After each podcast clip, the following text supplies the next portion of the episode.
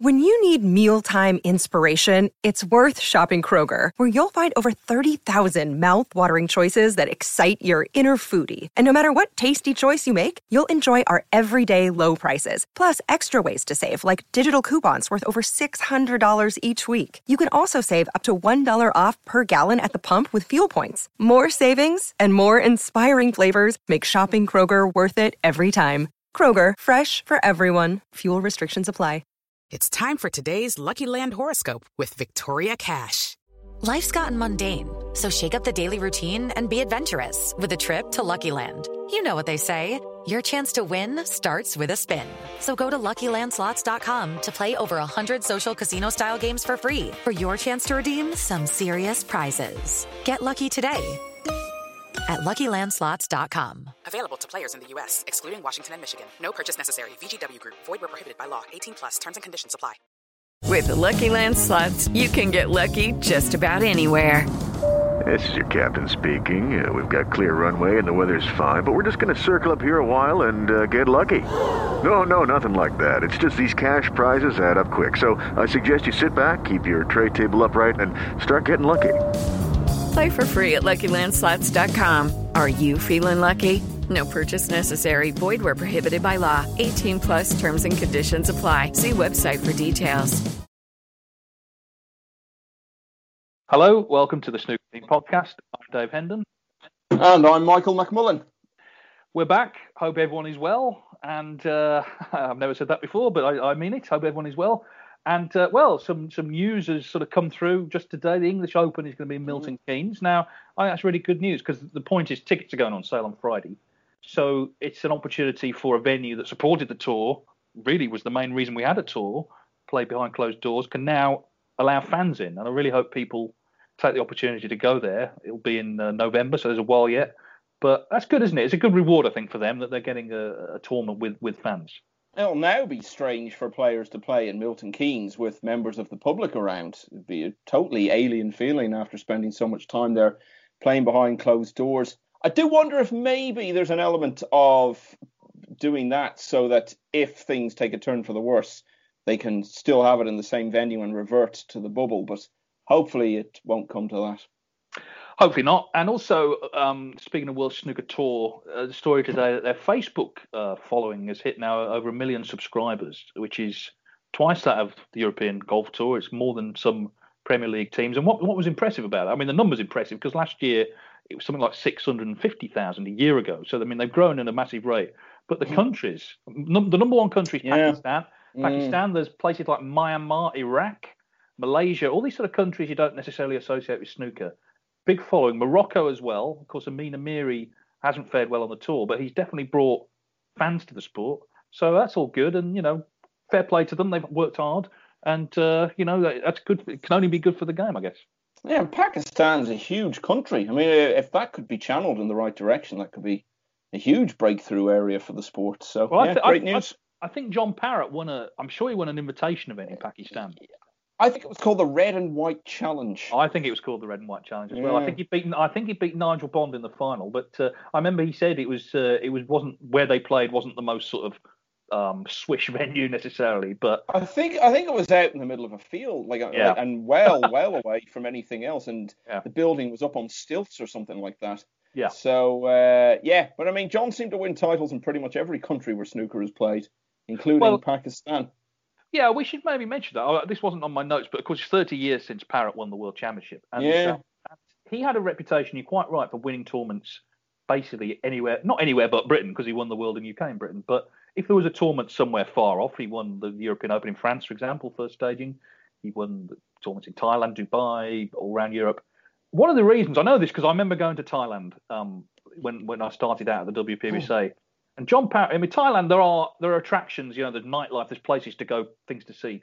John Parrott would have the crosswords from the British newspapers, the Times and the Telegraph, faxed to him, and be, he'd be off to bed early, you know, doing that while players are out doing other things. Let's just say. So John mm took it basically took it seriously. He didn't go on holiday when he went to these tournaments. He was a job of work. We know he's a family man. He missed home, so the way he got through that was just concentrate on his snooker. So it's no great miracle, I suppose, no great surprise that he was so successful because he didn't treat foreign trips as a holiday. He treated them as work. Yeah, and I remember him saying to me as well. You, you can add to that actually the fact that he's uh, when he when tournaments were on in the UK, he was often distracted by uh, watching the racing, maybe going mm. for a round of golf. But you didn't have all that, of course, if you were on the other side of the world. So that just added to it. However, breaking news: yes. while you were talking there, I just looked it up online. He didn't actually win it. he it says here he was beaten in the final by Nigel Bond. Really? Oh, well, it's amazing we both thought he'd won it. Yeah, I don't know. I mean, that, that, that could be wrong. Certainly, I, I remember him talking about it one day. I think he thought he'd won it. So I, I, I, don't know. So we'll have to look into that one. Okay. Well, speaking of which, uh, last week um, you you made a comment about can you think of any snooker players from Southampton? And of mm. course, and of course, the minute I stopped recording, I thought of Billy Castle, who's you know been on the touring, the championship champion. There's a big scene actually. It turns out in Southampton, uh, Matt Huart got in contact um, to mention obviously Chandler's Ford, the club there. There's Jamie Wilson, who's got new on the tour. There's a little scene there. Connor Benzey. So there's actually quite a thriving scene. Tim Dunkley as well, who is one of the coaches and and mm. is involved in junior snooker to sort of local newspaper reports. Mm. And uh, Neil Foulds also mentioned Bernard Bennett um, from wow. years ago. I think was in the first Pot Black. He's certainly one of the early professionals. Um, so it turns out Southampton is an absolute hotbed for snooker. So apologies to the uh, to the people down there, but uh, anyway, we've put it right this week. There'll probably be an announcement next week that another another event has been being played there because it seems every every week now there's an announcement of a, a new tournament or venue. Well, yeah, and uh, the women's tour is they're, they're, announcing their events, and, and we talked last week about playing on for snookers, and you sort of said you could see the logic in maybe sort of capping the number of snookers you can play for. I wasn't so sure, but um, Matt got in contact to say, Matt Huart, this is to say that um, on the women's tour, because he's involved, I think he's a director of the of women's snooker. Yeah. He said, uh, we brought a rule in a couple of years ago that if you need more than three snookers on the colours, the frame is over. We have a tight schedule of round robin matches. Got to someone playing on 100 points behind on the final pink, which was the last straw. But, what was was Ronnie playing in a women's event? Well, it makes sense because obviously, you know, it's just a fact the standard is lower, the frames are going to take longer, so that makes sense. Whether it would should apply in the professional game, I'm still not convinced. But I also fully accept that it can be very annoying, as we talked last last week, when you see someone coming back and you just know it's just basically wasting everybody's time. This can, week, can, I, can, yeah. I, can I can I get a rewind there actually? Because Please again. Do. Yeah, I mean this this is basically what goes on while you're talking. I'm I'm looking up more information here. so Bernard Bennett, who apparently yeah. died in 2002 at the age of 70, was a professional for 26 years. His highest break in his whole career was 63.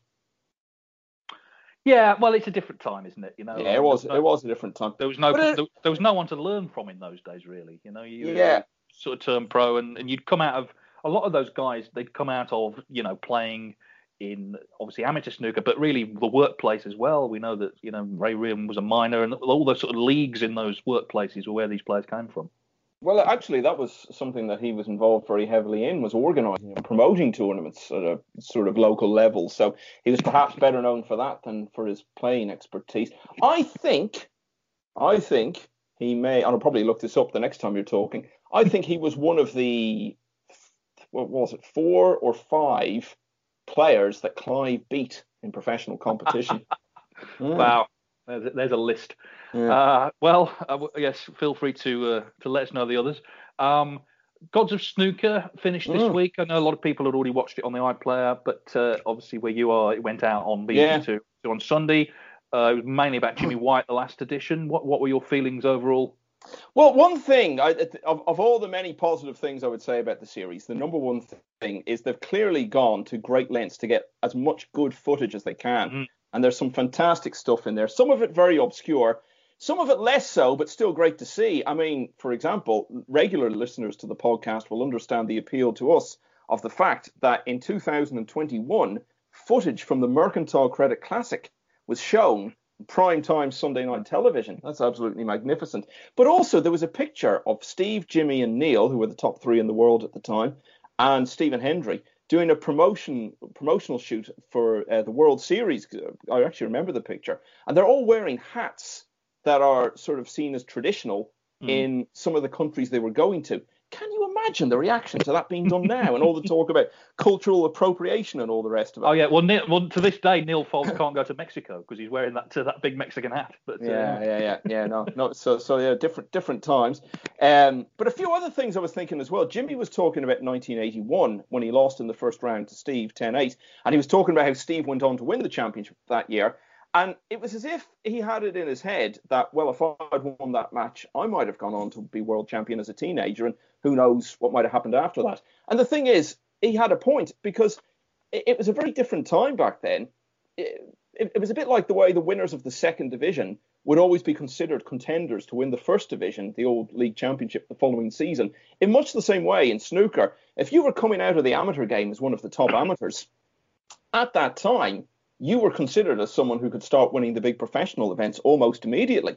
And of course, a lot of that came from the fact that Terry Griffiths had done exactly that by winning the World Championship just a couple of events into his pro career. So Jimmy was coming out on the circuit ready to win at the highest level. Indeed, he did win, I think, a couple of fairly big events in 1981 just after turning pro. So again, that's just something that was a different time. Now, you know, you don't expect anything remotely of that level uh, of players for a few years when they come out on the circuit.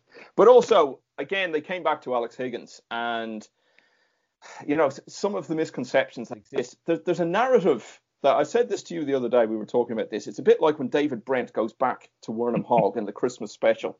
And he's told very politely by the new manager he can't just be dropping in for chats and bringing his dog with him. And he says, "Oh yeah, because the regime don't like it, man."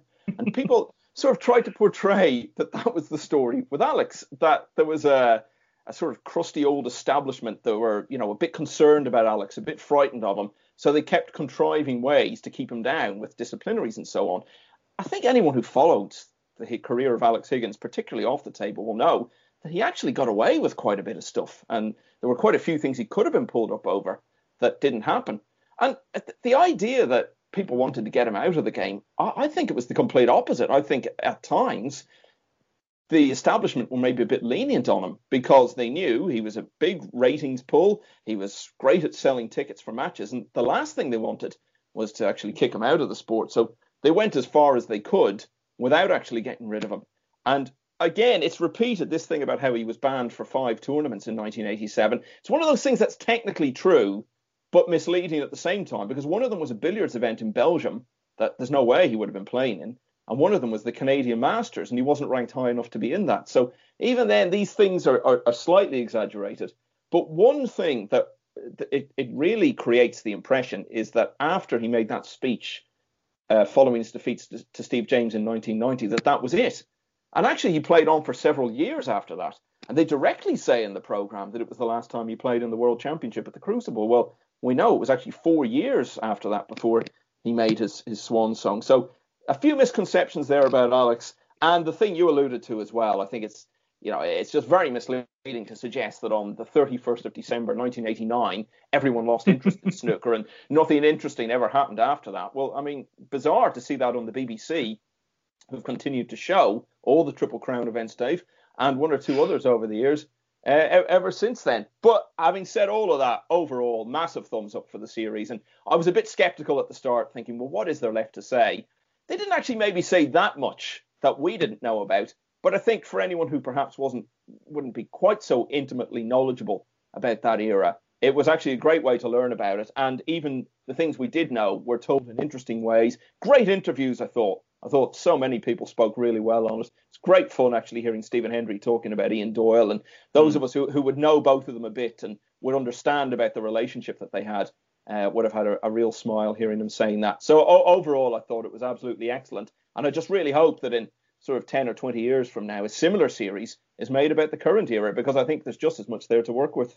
Well, I'll say two things about that. One is I thought it was poor the way it ended. Not to, I mean, there's a great story there actually. That the, the, renegade manager of the 80s, Barry Hearn, ended up running the sport yeah, yeah. and revitalising the sport. Yeah. Um, you know, I, I, don't see why they couldn't tell that story. Just reflect the way that, as a result of the 1980s, the circuit took off it the, in the way it did internationally. What's happening now is is linked very much to that era.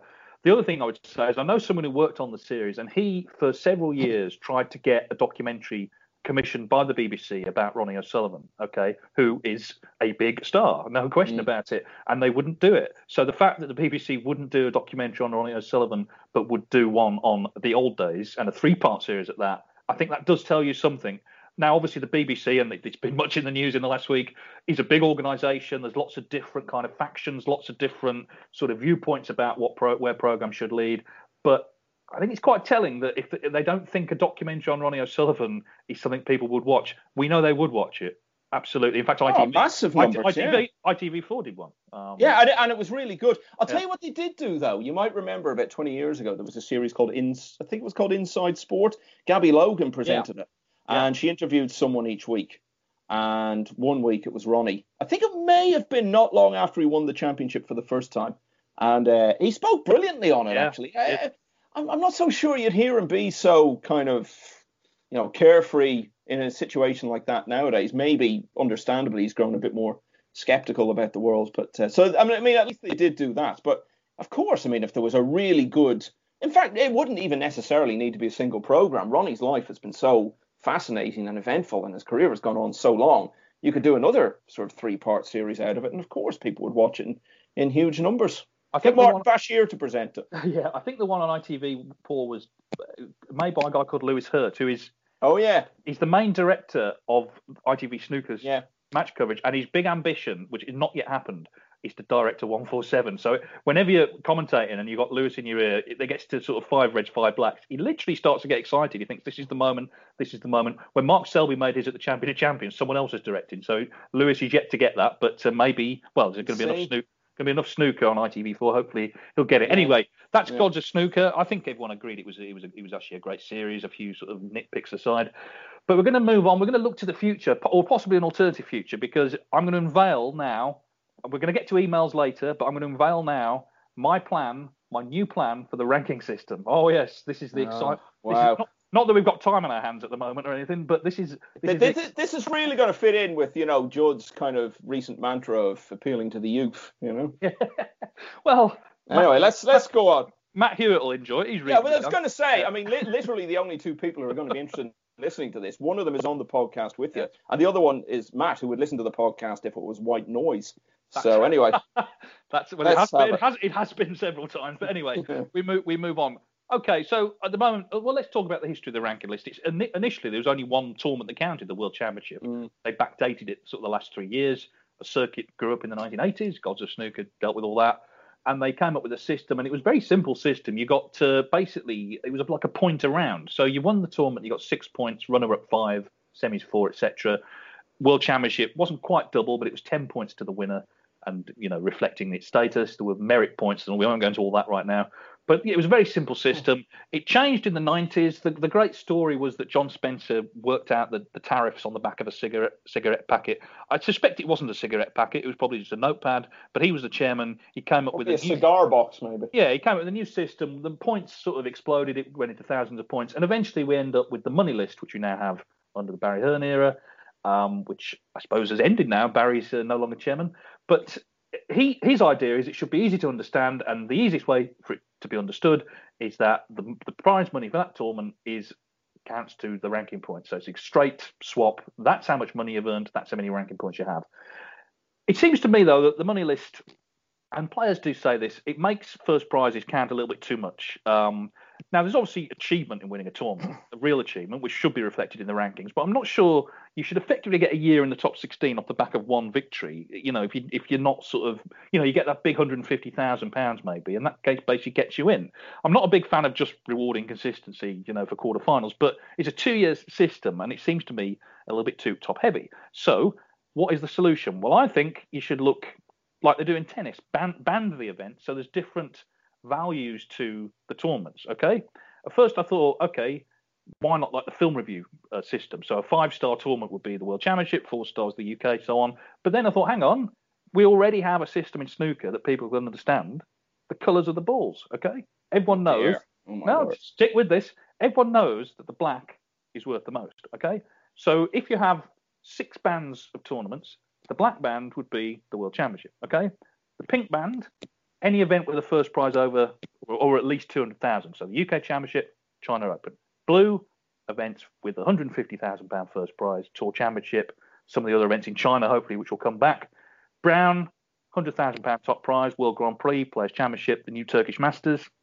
Green, 70,000 first prize, Home Nations, German and European Masters. Yellow, all the rest, Gibraltar Shootout, etc.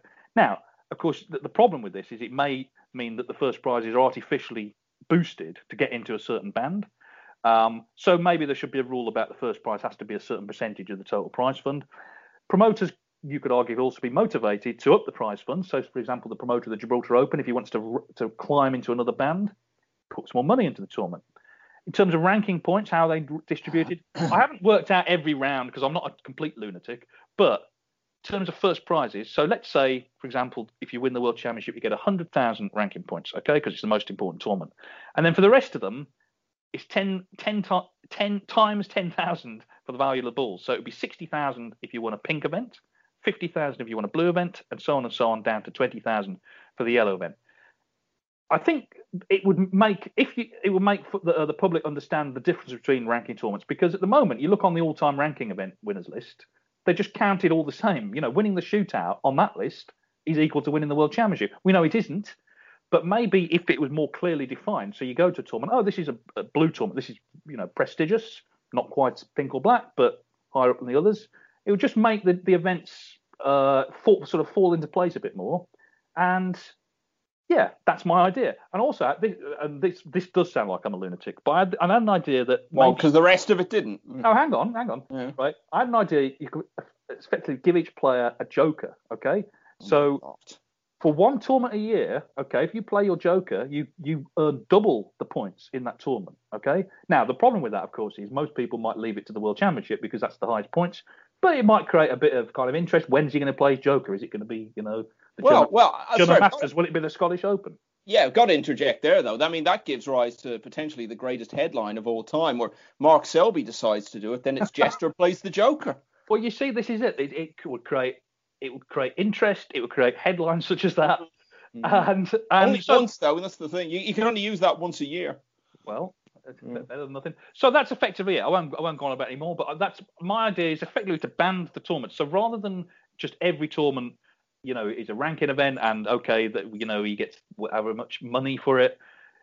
They're in bands, and you know, as I say, there's there's there's scope for tournaments to improve to increase in stature, you know, over the years and more prize money. Yeah, that's my idea basically maybe uh, the players could wear um, waistcoats and trousers that match the colour of the tournament. So well, you could have it's, it's Romford Rap video. Yeah, all, well, all I, again. I was going I was going to say yeah. I mean, you could have for you know tournaments on the second level, the players could wear uh, the pink waistcoats and trousers and. Uh, they could, well, I'm sure that they could find the leftovers from the Romford Rap shoot, although I'm not sure if, how, what state they'd be in after 35 years. Um, like setting aside all the naming of the colours and that, I mean, I'm, I'm broadly in agreement, and I, I actually can't see why it isn't like this. Because, okay, if you want to have the rankings based on prize money, that the more money a tournament has, the more it counts for in the rankings, that's fine. But you can do that without it being one pound equals one point. You could have like the scenario you're putting there, where a certain amount of prize money means you're in the, the highest band, and another level of money means the second highest band. But it, it, the, the way it's been in recent years, there has been such a move towards having really big first prizes. And, and that's fine. I don't have a problem with that, and I understand that. It's it's headline grabbing first prizes and it's rewarding excellence. But that doesn't necessarily then have to translate into the rankings. And you, you have a scenario where in some tournaments, I think winning the tournament counts for something like 10 times as much as yeah. getting to the semi final. Now, well, under the system you were talking about, uh, the old one, which I think worked perfectly well, you had six points for winning the tournament and four for getting to the semi-finals. So basically, for getting to the semis, you got two thirds of the points that you got for winning the tournament, and I think that's a lot closer to what it should be. Yeah, I mean, look, Stuart Bingham, okay, after he won the World Championship, and we love Stuart. He's a great guy, great mm. player, you know, salt of the earth, absolutely diamond player. But he had an opportunity to get to number one, and mm. obviously it was mainly off the back of winning that world championship. And I don't think, in all seriousness, anyone could have argued that over the two year period, he was the number one player. But that world championship in particular skews it. But a lot of the other events do as well. Jack Lisowski has definitely been one of the best 16 players in the last two years. Mm. Okay, but he only just got in the top 16 for the World Championship, you know, because he hadn't won a tournament. But there is a certain reward, I think, that's needed for consistency. And I do think, okay, I'll, you know, we didn't have to be the colour balls, but I do think, you know, if it, a bit like the ATP, you understand an ATP 500 event is a bit more prestigious than a 250 event. Okay, the public, I think, would understand that. Now, a lot of the public probably don't care; they just want to watch snooker, which is absolutely fine. I've no problem with that. But I think this might be a slightly fairer system um, than the current one.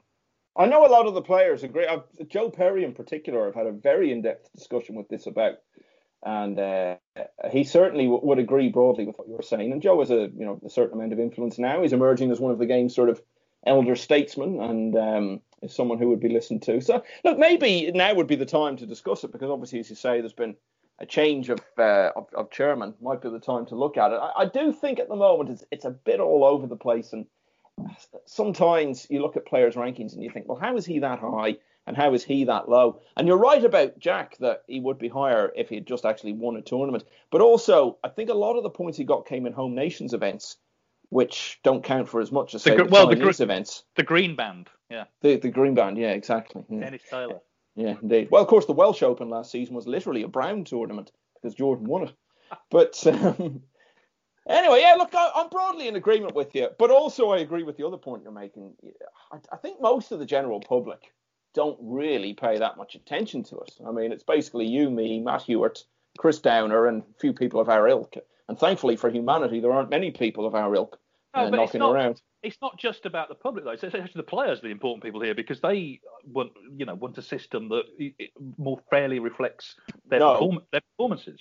No, they don't. What players want, Dave, they want a system that they're ranked high in. They don't care whether it's fair or not. Oh no, I don't. Yeah, no, no, I know. I'm, I'm, I'm, I'm joking. I'm joking a little bit. I'm, jo- I'm joking a bit, but uh, but I mean, you, you do have to um, look at it also and say players will always find fault with whatever the system is. Oh, of course. Yeah. Yeah, but yeah, I mean, it, it, it might help the players. I, I don't think they don't understand the system. I think they do. They do understand the way it is. But also the thing is, it's a little bit arbitrary, isn't it? Because it used to be, as you say, six five four three two one.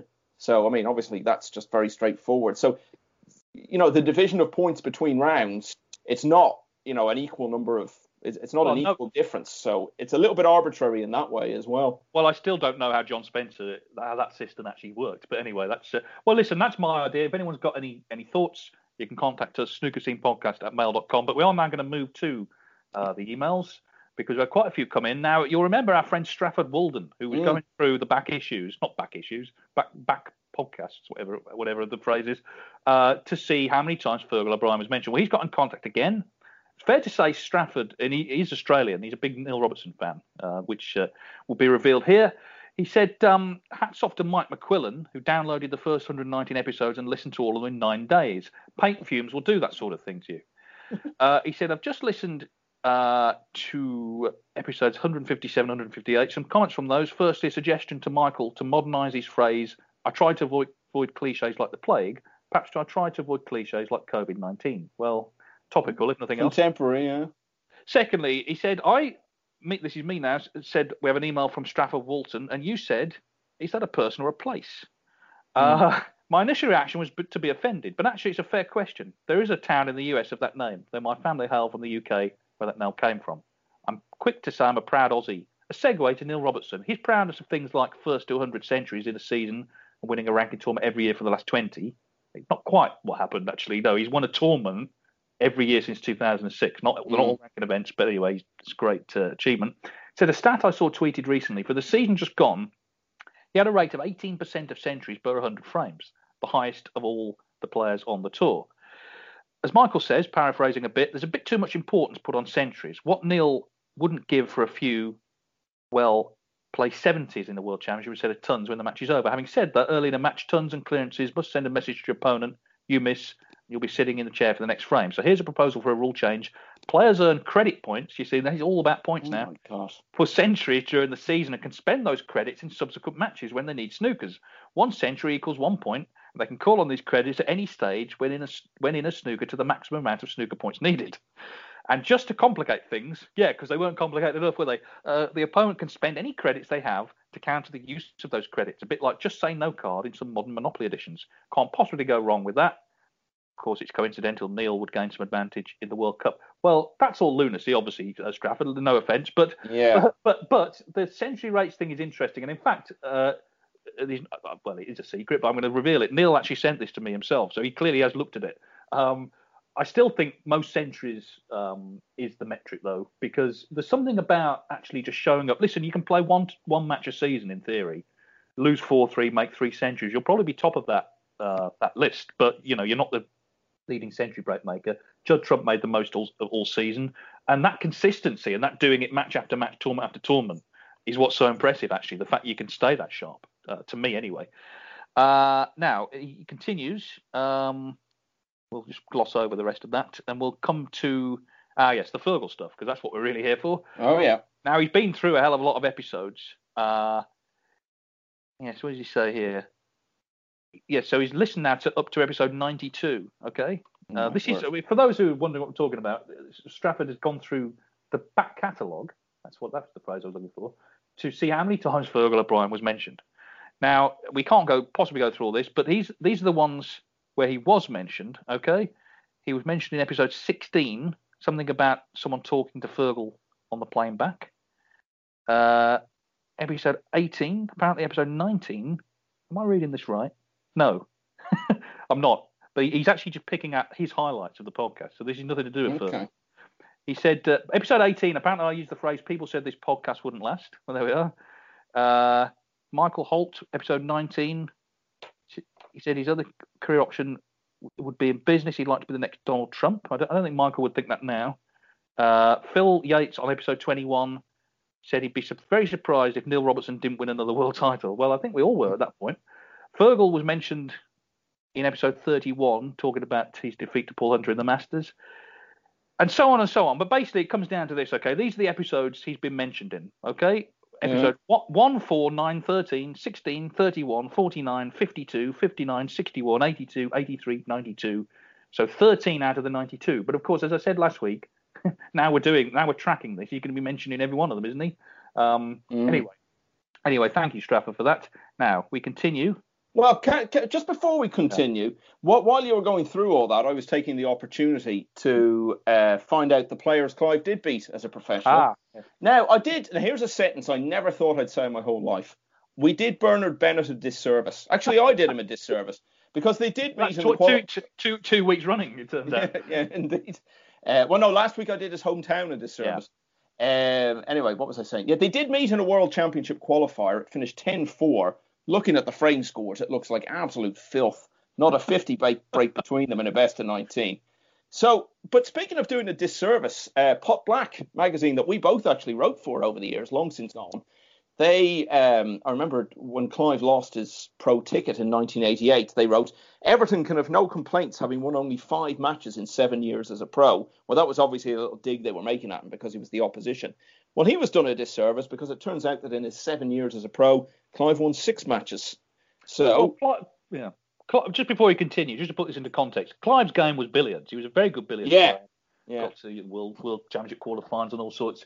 By the time he turned pro as a snooker player, he was way past his best because he Yeah. couldn't. He, he basically couldn't turn pro before that. So we're talking early '80s. I mean, Clive would have been in his 40s then. So Yeah. he was never going to pull up too many trees. Just loved playing, I, I guess. Yeah, yeah, indeed. Um, well, actually, in, in the World Amateur Billiards, I think he got to the semi-finals twice, and at that time, the Amateur Billiards Championship was perhaps even of a higher standard than the Pro one because there wasn't much to turn pro for. Anyway, the players Clive beat as a pro: Matt Gibson, Kingsley Kennerley, um, Paddy Morgan. Now that was a best of three in the International Masters. You might say it was the WST Pro Series of his day. Um, he beat Pat Houlihan. He beat Patsy Fagan in the Professional Players Tournament. Now, that was only a few years after Patsy had won the UK. And we know how Judd enjoys a good Patsy Fagan mention, so we'll get him in there. And Clive actually made breaks of 62 and 58 in that match, so that was decent enough. The last match he won, indeed the only match he won in his last three seasons on the circuit, was uh, a clash of the BBC commentators against Jim Meadowcroft. So there we go. But Bernard Bennett is not on that list because when they did play, Bernard won by 10 frames to 4. Speaking of billiards, Clive, he told me a story. He did a he did a billiards exhibition with Eddie Charlton. I mean, you can imagine tickets Wow. must have flown off the shelves for that. Yeah. And the total fee was three hundred pounds, but Eddie took two hundred and fifty. So Clive only got fifty quid. and you know, he, he, the exhibition sort of went along, and Eddie, you know, I mean, he was a, a legend, but maybe not necessarily an entertainer in the way we understand, you know, the, the, use of that word. And it was sort of grinding on and grinding on and, and going on a little bit long for some tastes. Um, and eventually there was sort of a pause. He play, Eddie had played whatever shot he played. There was a pause, and the, the promoter shouted from the sidelines, "Is that it, Eddie? is that is that it?" Hope, hoping it was, and uh, I think Eddie saw that maybe it was time to, to pocket his mm-hmm. 250 quid. Anyway, none of this is getting us anywhere. Um, Andrew Comerford writes, what, what does he write? Ah, yes. I refer you to episode 142 and your discussion, slope, uh, stroke dismissal of BBC Science correspondent Richard Westcott's alternate format suggestion, i.e., increasing the value of the black to eight or nine points. I agree with you. For the most part, the frame format works fine, and I would never suggest changing it for the major events, brackets Triple Crown. However, with so many events in the calendar today, surely there's room for some more variety. I would guess even the players would welcome a curveball every now and again, rather than the same general event and frame format week after week after week. An alternate suggestion comes to mind. A tournament we played with some or, or all of the frames played with the colours spotted in reverse order, i.e., the black is what is the on traditionally the yellow spot, the pink on the green spot, the blue on the brown spot, etc. This would take the players out of their comfort zone a little and force them to really think about points required. To borrow an expression often used when assessing golf courses, it would add an element of risk reward to the game by tempting the players to take on more challenging positional shots to get on the high value colours.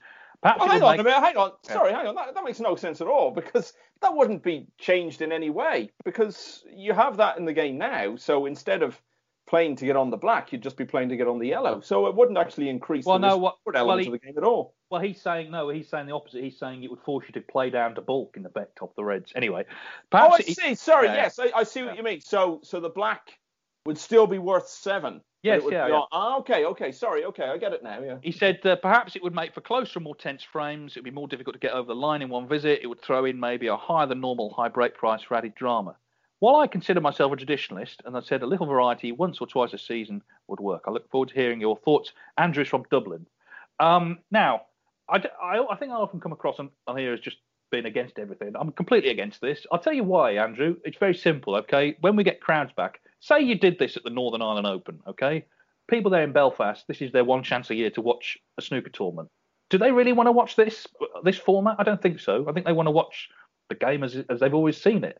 And also, I do genuinely think if you start changing things too much, you know, you don't sort of know where you're going, and before you know it, you know, chaos could reign. So I have to say, it's an interesting idea. I don't want to see it personally.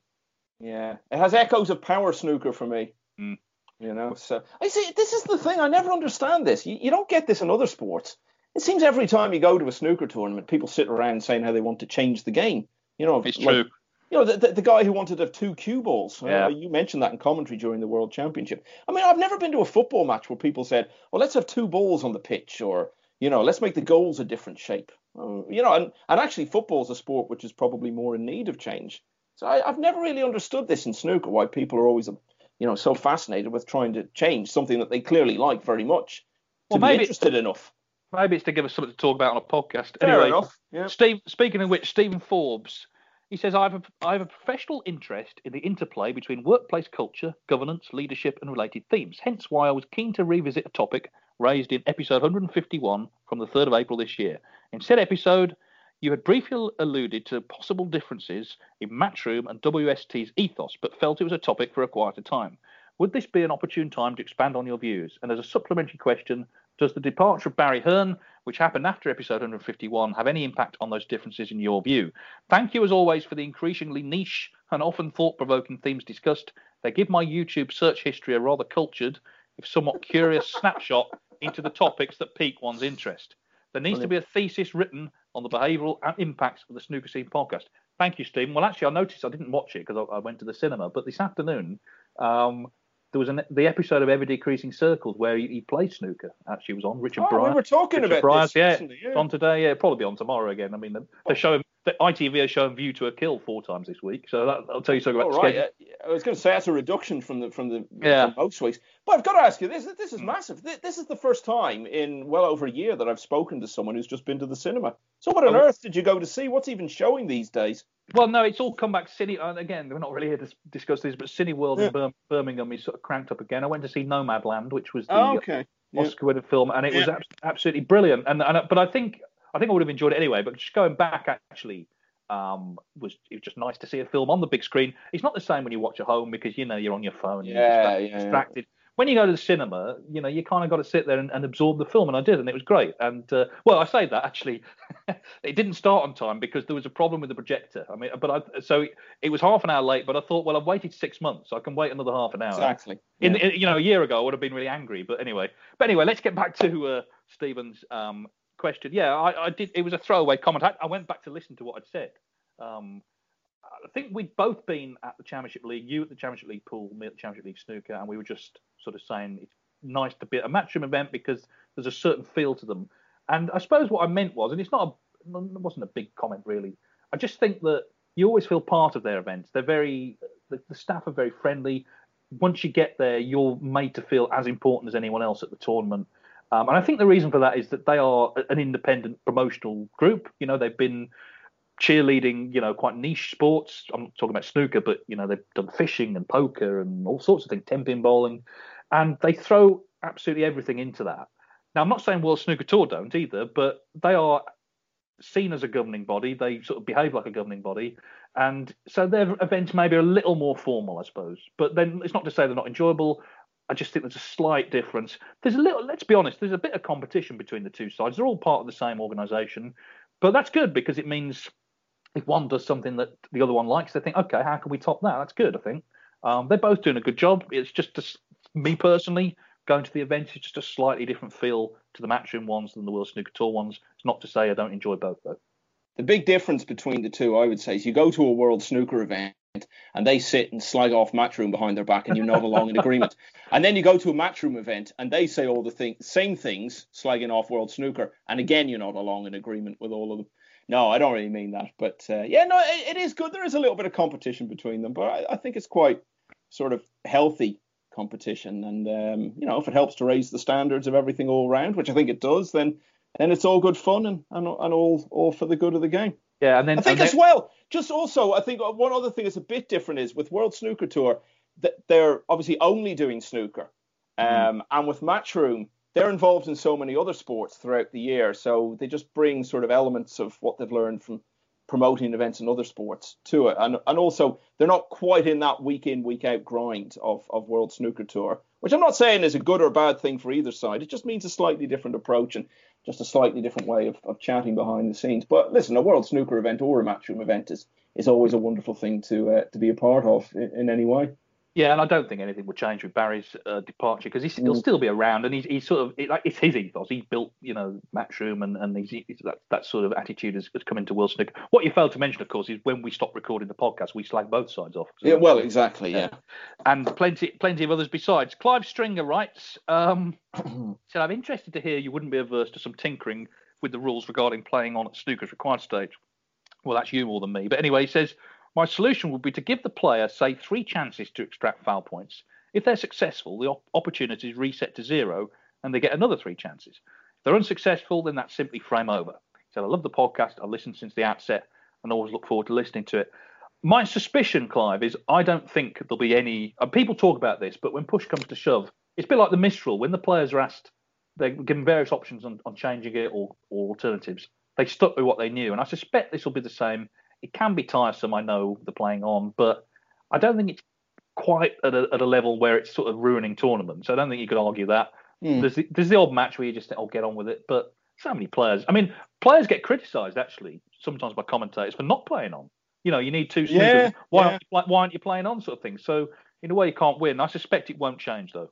It's funny uh, how I sort of contradicted myself in a way. Earlier on, I was saying, why are people always talking about changing the game? And yet, last week, or whenever it was we were talking about it, I was maybe advocating making a change. Funny, all, all this just reminds me of a conversation with Steve Davis, who was president of the Snooker Writers Association. I mean, it, it was just, just a figurehead thing. A, a role he took very seriously. a role he took very seriously. I remember him saying when we were all going in to have our annual meeting, he said, uh, well, he did mean the first part of what he said.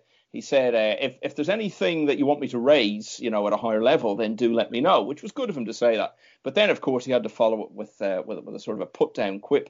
Um, He said, uh, "I'll probably start off with you asking for better food in the press room and end up with the miss rule being changed."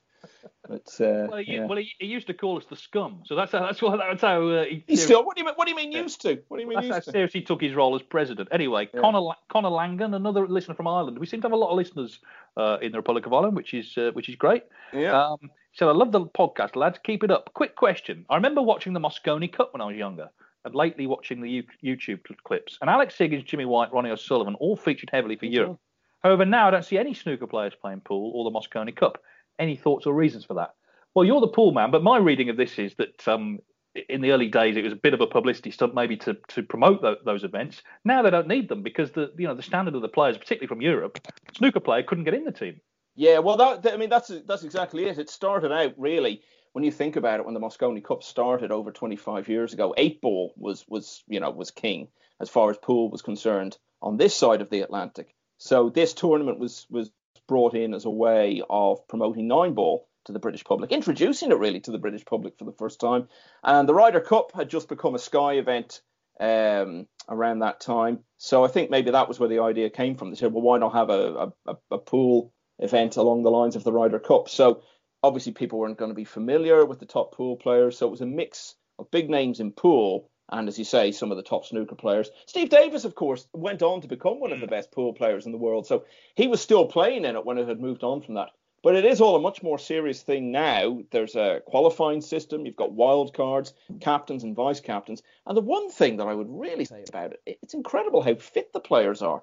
Now, not all of them. I mean, there's one one or two, you know, are still very old school. But when I arrived at the Championship League pool back in March, Albin Ouschan, former world champion, um, was doing laps around the outside of Stadium MK. And his sister was also playing in the event. She's a very good player herself. I mean, she's incredibly fit as well. Of course, Al- Albin needed to, to do all that running because he ended up playing 52 matches that week to win the tournament, something that can only happen in Championship League. But yeah, I mean, that would be the reason that they, they were brought in at first. But uh, what it really surprises me, I was only thinking about this recently, that more lower ranked snooker players don't try to play in the pool events because apart from anything else, you know, it's a very good way to, to boost their earnings if they're not making as much as they might hope from the snooker.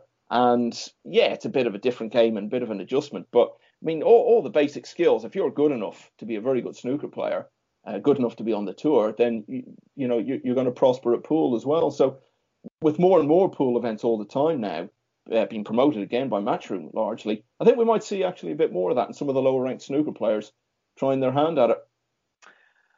And of course, uh, tonight, well, there's no point saying this now because the, it'll be over Mm. probably, but it's the World Pool Masters in Gibraltar. It's the last, uh, it'll be the Yeah. final. But uh, anyway, I'm sure people are aware of that anyway. Uh, David Burney, our friend in Canada, he said, Mm. You've been doing wonderful work on the podcast. Do they ever give you a break? Well, it's, it's up to us, I suppose. But uh, Exactly. he says, anyway, I was wondering if either of you two have explored the SQ snooker app. It seems like an interesting idea, and we want the skinny on it all. We can always rely on Dave and Michael to give it to us straight. Thanks again. Looking forward to tipping a pint at the Worlds next year as I've got my tickets and I'm ready to represent Canada over there. Well, that'd be brilliant. If we can all be at the Crucible, it'd be nice to have a little podcast get together, wouldn't it? Um, in terms of Well, the. I, I yeah. just during the World Championship, I texted Alan McManus just to yeah, congratulate him on his retirement, and I was saying, "Can't believe we're not all in the graduate having a drink." And he said, "Yeah, it's not the same here without all the other anoraks." So, well, uh, quite quite right, and there's plenty of them. The SQ app, it's a, essentially a, a handicapping um, system, Mm. and it and it's the brainchild of Wayne Griffiths, who is a coach. He's also the son of the great Terry Griffiths. Wayne is actually going to be on the podcast uh, in a couple of weeks, hopefully. I'll, well, I'll be speaking to him about this. So uh, if you can gird your loins until then, we will have Wayne uh, to speak to, and he can tell us all about it and explain all about it. Uh, who else have we got here? Um, let's go to Colin Johnston. He says, "Ahoy hoy!" from a snooker enthusiast since the early since the early 80s and all the way through since. Ho- Ahoy hoy! Okay, that, the phrase he uses there. Uh, Mr. Burns in The Simpsons always answers the phone that way because that was the way people used to answer the phone before they said hello. Because hello was a word. A, a, hello was a word that was invented. It was a, there was a competition. What word should we use to answer the telephone? And the word hello was the word they used. He says, "I'm keen to." Yeah, it's something like that anyway. Uh, he might not be totally accurate, but it's something like that. I think the word probably existed already, but that was the but that was the word that was kind of commonly anyway. Uh, he says, "I'm keen to get your views on the topic of what makes an exciting snooker match. I know that everyone has their own preference, and I can and have appreciated every aspect of a game over the last 40 years. I know it's more the way of the modern game, but I at times struggle when a match is highly praised as being a really good game of snooker when each frame is being won at one visit, one frame after the next in large breaks, and therefore no frame is getting down to the colours. I can appreciate that, but for me, a good match has to have at least some frames that get to the colours, and that's only where the real drama and excitement appears. Throw in a frame in a match where black ends up over a corner pocket with plenty of reds left and a gripping 20 minute collection of glancing safety shots shoes till the black finally disappears, and then you have a really great eventful match. Maybe not for all, but there's only so many large breaks and single visit frames you can watch in a match these days. The lack of drama this results in, to me, doesn't equal a great match, as so often described as such by the pundits. Well, Colin, I understand what you mean. I mean, I think you have to appreciate the quality on show if there are centuries in every frame. It's interesting that champion of champions final between Neil Robertson and Judd Trump, season before last now. Mm. That actually had a lot of big breaks. I think it was eight centuries, but also it had a couple of frames at the end, one after snookers were needed. So it did have that other side. Yeah, we all we all get gripped by sort of battles on the colours. I don't think you want every frame though to be a scrap on the colours. I think you want a mix. I think exactly what you said. You want to mix big breaks, you know, good safety, drama, mistakes, of course, flukes, or everything basically that you see. If you can get all of that into one match, then you've got a great match. I think for me, the greatest match, the match I got the most enjoyment out of, I've always said this was the World Final of 2018. And, I think particularly it was that final session and what I remember actually, I know Mark won it in the end, but those clearances that John Higgins made, I mean, there's nothing for me quite like that, you know, even more than a century or a maximum. I love seeing that when a player is right up against it, he's come within a ball or two of losing the frame, and then he pulls out a magnificent clearance, knowing at every time if he misses, that's probably going to cost him the frame. But it's all a matter of personal taste, isn't it? And I always find it funny when people say, well, this frame is one for the purists. And what they mean is, this is a really, really bad frame, as if purists want to see really scrappy frames that aren't entertaining.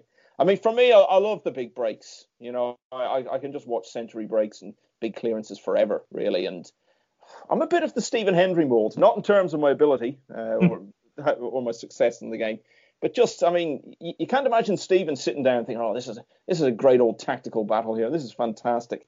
I'm very much of that ilk. I'm, I, I love I love the big breaks, but a little bit of a mix with the other side of the game as well. So I think that's what you need. Yeah, I remember Nick Hornby writing in Fever Pitch about this, uh, about a match that he went to. He said that he had always had this idea in his head about what the perfect football match would be for him, and he listed off all the elements, and then he said there had literally only been one football match in his whole life that had contained all of those elements. So I suppose it's a bit like that for everyone. You, you can ask everyone, you know, what five things would make the perfect snooker match for you, and you know, generally speaking, most of us would probably only see that a couple of times in our whole life. So it's it's just all a matter of taste, isn't it? Yeah, variety, I think, is, is the thing, isn't it? Let's do one yeah. final one final email from Michael Hager. He writes, I recently sent my first email to your podcast. I'm keen to follow it quickly with my second, a bit like winning your first ranking event at the Welsh Open and then following it up with success in China. I just wanted to talk about my early snooker memories and what got me interested in the game as a young boy and where perhaps WST are currently missing a trick. My first memory is the blue, which Willie Thorne missed while leading Steve Davis 13 8 in the 1985 UK final, looking to go 14 8 up. I remember because my because my dad shouting "You stupid man" when he missed, purely because he wasn't a fan of Steve Davis's 1980s domination of the game. My second memory of the game is the final of the 1986 Mercantile Credit Classic between Jimmy White and Cliff Thorburn. The match went to a deciding frame Jimmy needed a snooker with just pink and black left, which he duly got, potted a long pink and then the final black. Jimmy celebrated, the crowd was cheering. From that moment, I was a Jimmy White fan, unaware of the heartache that this would cause me over the coming years. The final session of that best of 25 frames final was played over Sunday afternoon. So I would have seen those final exciting scenes around tea time. If the final session had been in the evening, there's a nine year old boy, I would have been in bed and therefore would have missed the thrilling climax, and my interest in snooker may never have been ignited. So that's my point, really. Should WST look to have a number of finals played to a conclusion during an afternoon session to appeal to a younger, impressionable audience, or perhaps reverse an apparent decline of interest in snooker? Michael, I think that's a very good point. The problem they've got, of course, is they have to adhere to what the television companies want. And overwhelmingly, the television companies will want a big audience in the evening. So they want an evening climax. Um, in those days, we've sort of said before, and it was kind of touched on in Gods of Snooker, there wasn't much live football, and certainly not like it is mm. now on Sunday afternoon. So that slot was kind of free. And you're absolutely right. I mean, I remember those ITV finals; they were absolutely huge occasions, and it was definitely an opportunity for a younger audience to get into snooker. Of course, what's, what's happened recently on the BBC is, and it's changed slightly now, they've got that BBC Four programme in the evening, that live coverage. But for years, their main live coverage was in the afternoon. So at the Masters, for example, Ronnie O'Sullivan or Judd Trump, the real crowd pleasers, would play in the afternoon. But of course, in the week and on a weekday, kids would be at school. So actually, it worked against the sort of argument that we should play in the afternoon. Now, what you're saying is the final should finish in the afternoon. I think that's unlikely to happen unless TV wants it. If TV wanted, it will. If they don't, it won't. And I suspect they probably don't. But it's a very valid point, I think. Yeah, um, if you look at that mercantile footage online, because um, it is there somewhere, and the live coverage, I think it went on to about six thirty or something. It was a long old afternoon. I mean, Cliff was involved after all. And as we say, it did go to the to the last frame. But I think uh, Dickie Davies comes on at the end and says, and uh, we'll have highlights of the final tonight at 10 o'clock or something like that. So after showing it live, they still had another program after that, even if you hadn't seen it in the afternoon. Just shows you uh, how much room they were giving to it at the time. But Stuart Weir, who was the press officer of um, WPBSA as it was at the time, and was involved in the game in all sorts of ways over the years, I remember him saying, um, 1996, the British Open final. I think you referred to it in one of the recent episodes. Uh, Nigel Bond and John Higgins. Now, Sky Sports at that time only had, I think, two channels, and they were showing a big football match that night. I think it was uh, Blackburn against Newcastle. So the British Open final was played in a morning session and an afternoon session. So the afternoon session started at three. It was all over by six. Wonderful finish. And I remember Stuart saying we got more press and media coverage for that than we did for anything else in the whole time that he was in that role, and it was because of the early finish. And I'm sure, you know, as you say, I mean, a lot of younger people who might not have been able to watch it were able to watch it. So I think it would be good for the reasons that were outlined. But I also agree with what you're saying that the television companies, uh, actually, at the moment, they're moving back towards having it a bit later. I mean, they want as much snooker on after nine o'clock as they, as they can possibly get. So uh, it's probably not likely to happen anytime soon. No, and certainly on commercial channels, you know, their, their big advertising revenue comes in the evening. So, I mean, the, the, these practicalities, it's not actually, I don't think, World Snooker Tour's fault, any of that. I just think it's it's the realities. You know, the TV companies are funding the, the circuit, aren't they? Anyway, well, thanks for all your emails. Sorry if we didn't get to yours, but we, you know, we'll be back, of course, uh, well, next week. And hopefully next week we'll have a special guest. Not going to say any more on that because we're waiting for the deal to be inked, as it were. But hopefully next week we will have a very special guest. Um, in the meantime, we are, of course, members of the Sports Social Network. So you can check out their other podcasts, and uh, there's plenty of them there. Whatever sport you're into, there'll be uh, something for you. I say that there's probably not a three cushion billiards podcast. Maybe I should start one. That could be a another. It's a long, long summer ahead, you know. Another little niche uh, niche area. Um, you can email us at snookerscenepodcast at mail.com uh, with anything that you want to discuss. And this will be a good time to do that because, you know, there's nothing happening at the moment. I should say, though, of course, Q School starts this week. So good luck to everyone in that. Um, Some of the players in, in, that, by the way, I mean, Tony Knowles, Dean yeah. Reynolds, Dave, Dave Finbow is even playing in it. So, uh, in a way, you got to hand it to them for still having the enthusiasm to uh, to rock up and play at this stage. So, we wish them all well.